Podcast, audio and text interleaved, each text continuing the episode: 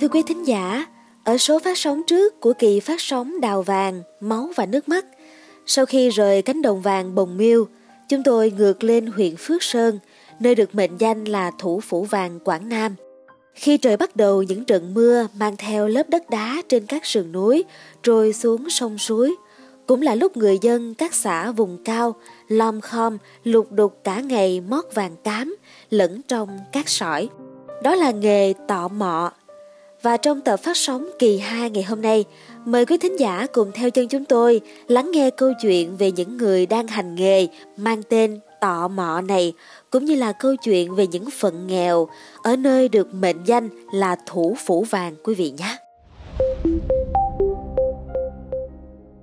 Thưa quý vị, đổ bóng trên những dòng nước đục ngầu là dáng người lầm lũi tọ mọ. Không như những đại gia vàng, phận nghèo trên sông suối ở đất vàng Phước Sơn chỉ mong đủ miếng ăn qua ngày. Sông nước Mỹ nối hai xã Phước Chánh và Phước Kim mùa này, nước lấp xấp mắt cá chân, lộ những bãi cát dài tích giữa lòng sông.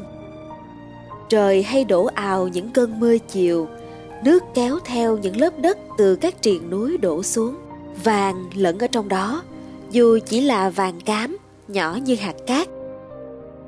Khi mặt trời còn lấp dưới vạt rừng, mờ ảo sương giăng, nhiều tốt người bị bõm trên dòng sông. Dụng cụ nào có chi ngoài cái rổ, máng gỗ, miếng thảm nhựa, cây cuốc và cái mâm kim loại để đãi vàng. Một người đàn ông đứng trên cầu nước Mỹ chỉ xuống chỗ mấy nhóm người đang tò mò, nói Người Pohonon ở đây không khai thác kiểu hầm lò, dùng hóa chất cyanua mà chỉ đơn giản là cào cát sỏi dưới sông suối, đổ lên máng, lấy nước xối cho những hạt vàng li ti lẫn trong cát, rơi ra và bám vào tấm thảm, tất cả là thủ công. Từ đây chúng tôi băng qua bờ cát dài tiếp cận dân làm nghề tọ mọ. Thấy người lạ, nhóm người bỗng ngừng bặt, nhìn đầy dò xét, xen lẫn lo sợ. Giữa dòng sông, hai phụ nữ nước da cháy đen đang lom khom mót vàng. Đó là hai chị em Hồ Thị CH 35 tuổi và Hồ Thị C 37 tuổi ở xã Phước Chánh. Hai tay chị CH thoăn thoát xúc cát sỏi từ sông, đổ lên máng gỗ. Tay phải múc gầu nước đổ ào ào cho lớp cát lọt xuống máng. Trên máng có đặt một tấm thảm bằng cỏ nhân tạo để cát lẫn vàng dính lại. Mắt của chị luôn chăm chú nhìn vào máng quan sát kỹ lớp cát. Hùng hụt một hồi, chị CH lấy lớp cát trên tấm thảm đổ vào chiếc mâm bằng kim loại để mang theo hy vọng may mắn có những hạt vàng cám sót lại. Chị CH kể thực ra chẳng có kinh nghiệm nào cả. Đã gọi là làm tọ mò thì hên xui, làm chỗ này không có thì sang chỗ khác thử vận may. Thấy chúng tôi lo lắng chỉ về phía cô bé 3 tuổi bị bỏm chơi phía bờ sông. Chị CH phân trần để ở nhà không có ai ngó vì ba đứa lớn đi học cả, mang ra đây cho nó chơi nước, rứa mà hắn lại ưng. Chị CH tiếp mạch, mình đã đi tò mọ vàng 3 năm nay, nhà diện hộ nghèo, sáu miệng ăn, chồng đi đốn keo thuê, còn chị thì ra sông tọ mọ. Vậy nhưng cứ thiếu trước hụt sau. Chị CH kể, khổ lắm thì mới ra đây đào đãi, phụ nữ mà ngâm nước cả ngày, chân tay trắng phệt, nhăn nheo, chân lỡ loét cũng ráng mà làm. Ngày nào hên có chút cám được vài chục ngàn, trăm ngàn, có hôm chạy gió chẳng có chi. Đào đãi kế bên là người chị gái của CH tên là C cũng xen thêm vào chuyện về những phận nghèo ở nơi đây. Chồng xe uống rượu nhiều như nước rồi đổ bệnh, mình xe cán đáng chồng và mấy đứa con. Người phụ nữ chưa tới 40 tuổi hằn rõ nét lam lũ trên khuôn mặt. C chia sẻ, ngày mô cũng ngâm nước ri mà nước chảy qua các bãi vàng của mấy công ty phía thượng nguồn ra suối rồi đổ về, chân tay ngứa ngáy kinh lắm. Mặt trời rọi thẳng đứng, hai chị em lục đục lên bờ ăn vội nắm cơm mang theo, tranh thủ làm chứ chiều là thủy điện trên nguồn xả nước, những thân cò lại tiếp tục tọ mò giữa sông. Chúng tôi lại ngược lên xã Phước Thành, nơi được mệnh danh là thủ phủ vàng huyện Phước Sơn, bởi có nhiều mỏ vàng các công ty khai thác rầm rộ. Đứng nhìn con suối đắt mét đục ngầu thì chúng tôi được người bản địa giới thiệu, đó là đặc sản từ những bãi vàng rỉ ra. Lội bộ men theo lòng suối, hơn một giờ đi mà thi thoảng vọng lại tiếng chim rừng, còn lại là một sự im ắng rợn người. Một người đi rừng ngang qua nói rằng, phía trên là các bãi vàng khe tăng doanh nghiệp làm. Cứ đi lên hướng đó thì sẽ gặp nhiều dân tò mò, mót lại từ các bãi. Càng đi vào sâu, lều bạc những người đi tò mò ngổn ngang con suối đắt mét.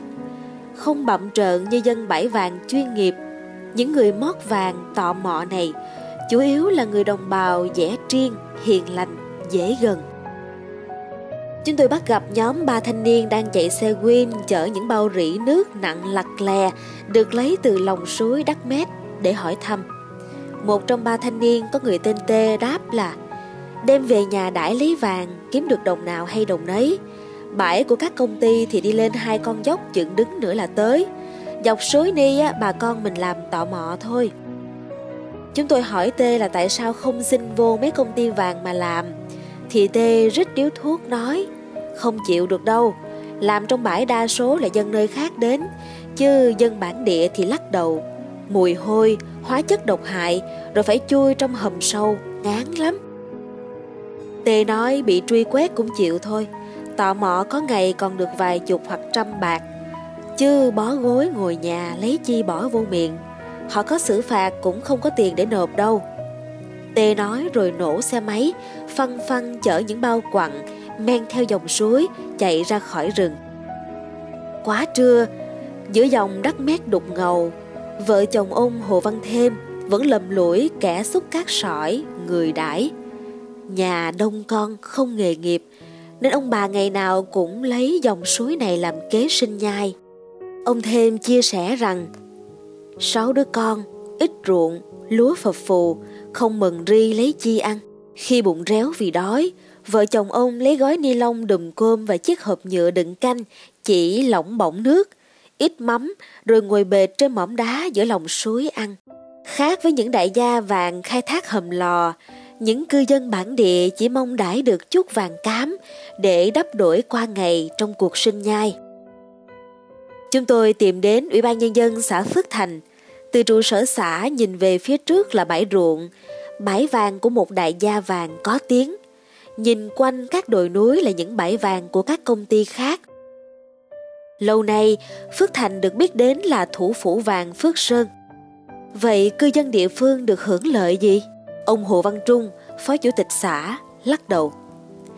Lãnh đạo xã cũng rất trăn trở, bà con ở đây chủ yếu sống bằng nông nghiệp, hết nghề nông thì không biết làm chi.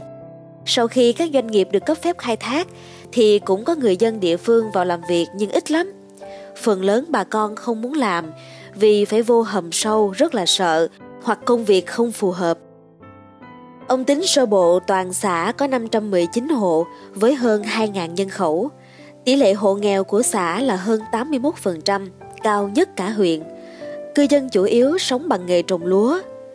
Sau đợt bão lũ năm 2020, đa số ruộng của bà con dọc theo suối đất Mét 1, 2 bị cuốn trôi hoặc bị đất đá sạt lở vùi lấp.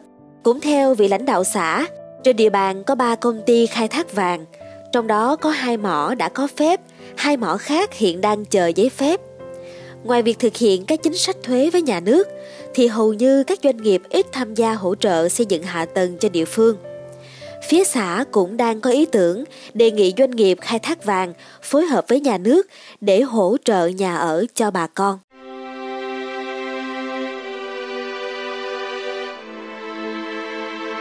Quý vị thính giả thân mến, mong là với số podcast ngày hôm nay đã mang đến cho quý vị câu chuyện nhiều cảm xúc của những phận nghèo ở nơi được mệnh danh là thủ phủ vàng. Số podcast tiếp theo trong kỳ phát sóng đào vàng, máu và nước mắt lần này, chúng tôi sẽ mang đến cho quý thính giả câu chuyện về ngôi làng Trà Văn A, nơi hiện đã được tái thiết, xây dựng sau khi bị một cơn lũ xóa sổ ở xứ vàng. Xin mời quý thính giả hãy cùng đón nghe nhé. Còn bây giờ, xin chào tạm biệt và hẹn gặp lại.